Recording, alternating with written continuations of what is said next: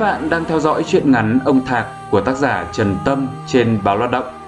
Đây là truyện ngắn tham dự cuộc thi sáng tác văn học về đề tài công nhân, công đoàn do Tổng Liên đoàn Lao động Việt Nam chủ trì, phối hợp với một số ban đảng trung ương và bộ liên quan chỉ đạo. Báo Lao động phối hợp với Hội Nhà văn Việt Nam trực tiếp tổ chức thực hiện.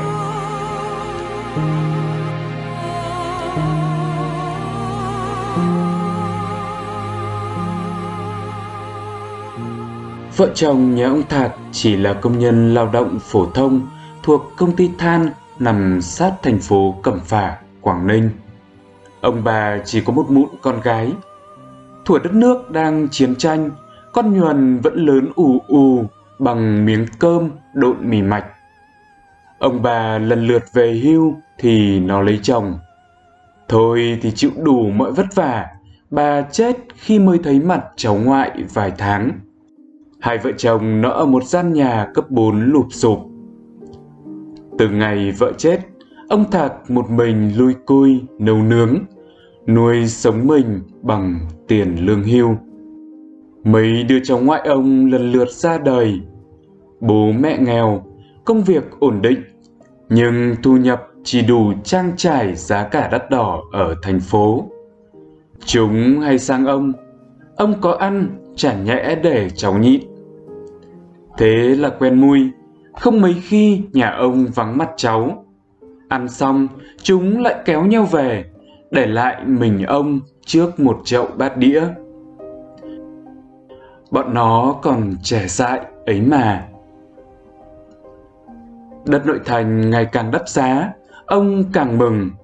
Đất cát như vàng thế này, sau khi chết, ông cũng để lại cho con cháu một tài sản mà không phải ai cũng có.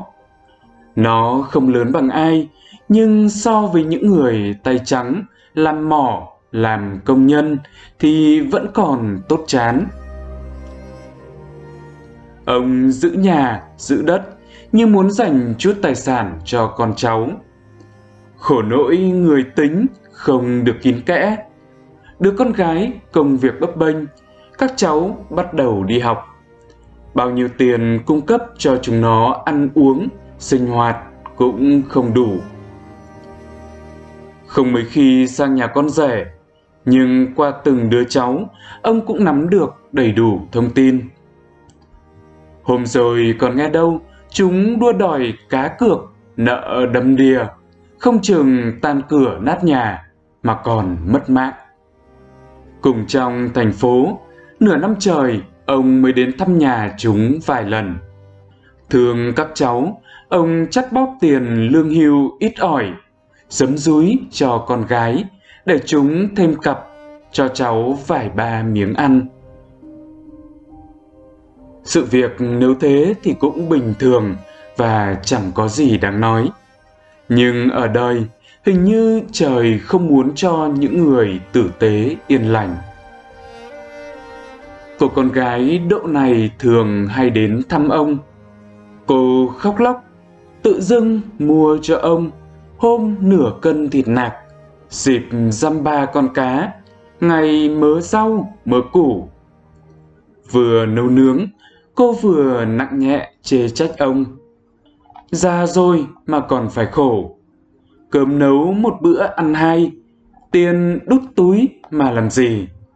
Không chịu bồi bổ sức khỏe, chẳng nhẽ già rồi còn giấm dúi tí giấm tí mẻ mang bệnh tật vào người. Thương con, ông chẳng nói nhiều. Tiền mua gạo, mua thức ăn, thỉnh thoảng cho đứa cháu đầu, đứa cháu thứ. Có hôm khớp đau nhức, có tuần không ngủ được, có ngày ngực tức như có người đè có tối dạ dày đau như chọc hút.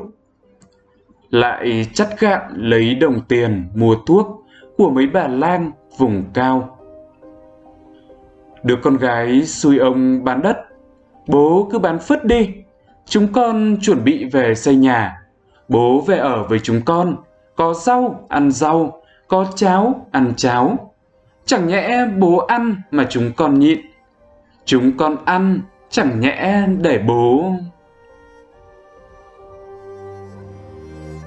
lập tức ngắt lời, ông hỏi. Nghe nói nợ đầm đìa ra như thế, lấy đâu mà xây nhà? Chuyện vặt đấy mà, cháu húp vòng quanh, công nợ trả dần, mọi việc đều xong tất. Băn khoăn lắm rồi, ông cũng phải bán căn nhà tuy nhỏ nhưng ở vẫn còn tốt chán và mảnh vườn 200 mét vuông. Cầm hơn tỷ đồng, ông thu xếp sang nhà vợ chồng chúng nó. Con rể, con gái đón ông như đón người thân thiết từ sao hỏa về. Ba hôm sau, ông gọi hai đứa vào, đưa ra bọc tiền. Đây là toàn bộ gia tài của tôi và bà ấy, chắt bóp đã mấy chục năm. Giờ tôi giao lại cho anh chị. Tôi giờ chẳng ăn uống được bao nhiêu. Bán nhà được tỷ mốt. Tôi đưa anh chị một tỷ. Số tiền còn lại tôi chia cho mỗi đứa cháu hai chục triệu. Anh chị giữ cho chúng, gọi là của hương hỏa. Tôi giữ lại bốn chục triệu, phòng khi trái gió trở trời. Ông đưa cả số tiền cho hai người, chỉ giữ lại cho mình 40 triệu. Ăn ở vui vẻ được nửa năm, đứa con gái lần là ỏn thót, năn neo vay tiền bố. Ông nghe nó kể mà ái ngại. Đêm đêm ông nằm trên giường, không ngủ được, còn thở dài thườn thượt. Sáng dậy, ông chỉ sợ gặp đứa con gái đến phàn nàn, khóc lóc. Cuối cùng, cá chuối đắm đuối vì con, ông lại phải dúi cho nó 40 triệu ấy. Yên yên chưa kéo dài được bao lâu, ông lại nghe tiếng khóc lóc của đứa con gái. Nó vừa mếu máu, vừa nói với thằng chồng. Ông dạo này ăn uống cũng ít, sở hữu của ông tôi cầm đây. Khổ thì vợ chồng cùng chịu, chứ sao động tí là chửi mắng, ẩm ý. Làng xóm người ta cười cho, ông nghe thấy lại buồn. Thằng chồng có lúc lặng im, có lúc bùng lên. Nó đã bùng lên thì trời còn bé. Thằng mất dạy ấy chửi tất cả tông ty họ hàng làng nước. Còn vợ cũng không vừa. Mày đam mả ông cha tao thì tao cho mồ mả ông bà mày lộn tung lên. Không biết nên ông nghe được. Lần đầu ông khuyên nhủ chúng. Thằng chồng nghe xong lầu bầu bỏ ra ngoài. Rồi lần hai, lần ba lần thứ nở còn vợ thì đấm ngực thùm thụp là như trời đất, nhắm đầu nó, ném vào bao nhiêu ăn trái. Nó điên cuồng lục lộn, vứt ngay cuốn sổ lĩnh lương hưu hàng tháng ra trước mặt ông. Thật không biết bao giờ mới hết nợ cái nhà này. Đây, sổ lương của ông đây, ông cầm lấy, tôi mệt rồi không còn sức đâu mà hầu hạ bất cứ thằng nào trong căn nhà này nữa. Nó hầm hầm la lối tức tưởi. Giận không để đâu cho hết. Ông lặng lẽ cuộn mấy bộ quần áo vào đầu giường, bỏ đi. Giá lúc ấy có ai chỉ đường về với tổ tiên, ông cũng lao theo chứ chẳng ngại.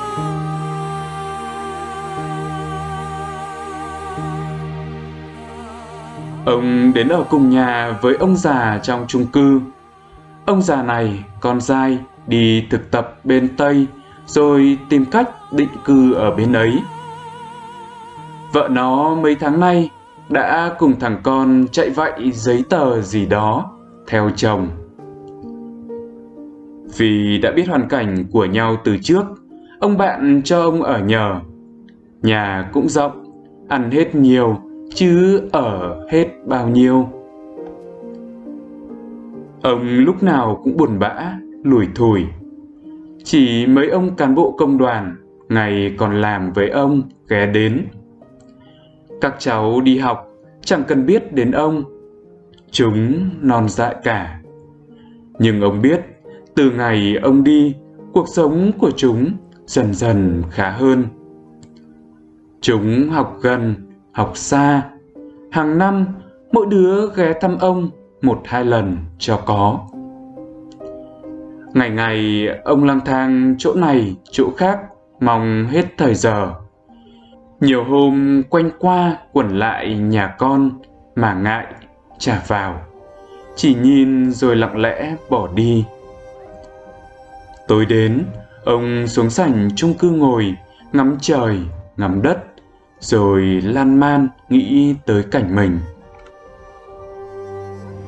Ông có gây thù, chuốc oán với ai đâu mà cuộc đời ông khổ thế.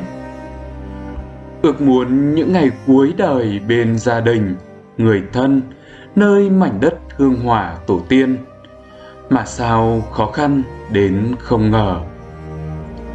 Bao nhiêu dằn vặt ân hận vì ngu dại thường xuyên dằn vặt ông những ngày cuối đời của ông thật cực bệnh viện gần như không ai đưa ông đi. Sau khi nhắn gọi mấy lần, chẳng có con cháu thăm nom. Ông nằm góc nhà, quay mặt vào tường, nói chỉ muốn chết. Đến khi không chờ được nữa, bạn ông đưa ông lên bệnh viện, rồi về tận nhà gọi con, cháu ông lên. Chúng còn lào bào phàn nàn, kêu bận rộn. Sao lại ốm đau vào lúc này? Ông bạn ông điên tiết, chửi thốc chửi tháo cho một tua. Khi chúng ao ao kéo lên viện thăm ông, thì ông đã không còn. Vì thế thi thể ông đang nằm yên vị trong nhà xác. Người nói mới mất lại có kẻ nói tới nửa ngày rồi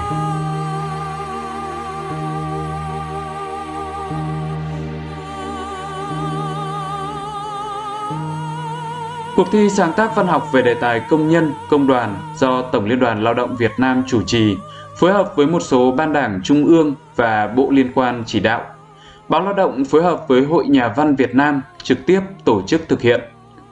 Các tác phẩm dự thi thuộc hai thể loại tiểu thuyết và truyện ngắn, với cơ cấu giải thưởng gồm 15 giải cho thể loại truyện ngắn, tổng giá trị giải thưởng 860 triệu đồng và 14 giải cho thể loại tiểu thuyết, tổng giá trị giải thưởng 1,51 tỷ đồng. Ban tổ chức bắt đầu nhận tác phẩm từ ngày công bố phát động và kết thúc nhận tác phẩm vào ngày 30 tháng 8 năm 2023, tính theo dấu bưu điện, email tổng kết và trao giải vào quý 4 năm 2023. Ban tổ chức rất mong nhận được sự hưởng ứng tham gia của các nhà văn chuyên nghiệp và bạn đọc cả nước. Địa chỉ nhận tác phẩm dự thi Bản thảo giấy gửi bưu điện về địa chỉ Báo Lao động số 6 Phạm Văn Bạch, Yên Hòa, Cầu Giấy, Hà Nội. Bì thư ghi rõ tham gia cuộc thi viết về đề tài công nhân, công đoàn 2021-2023 bạn điện tử gửi qua email về hộp thư thi viết về công nhân a lao động.com.vn Trân trọng cảm ơn nhà tài trợ Thaco đã đồng hành cùng chương trình.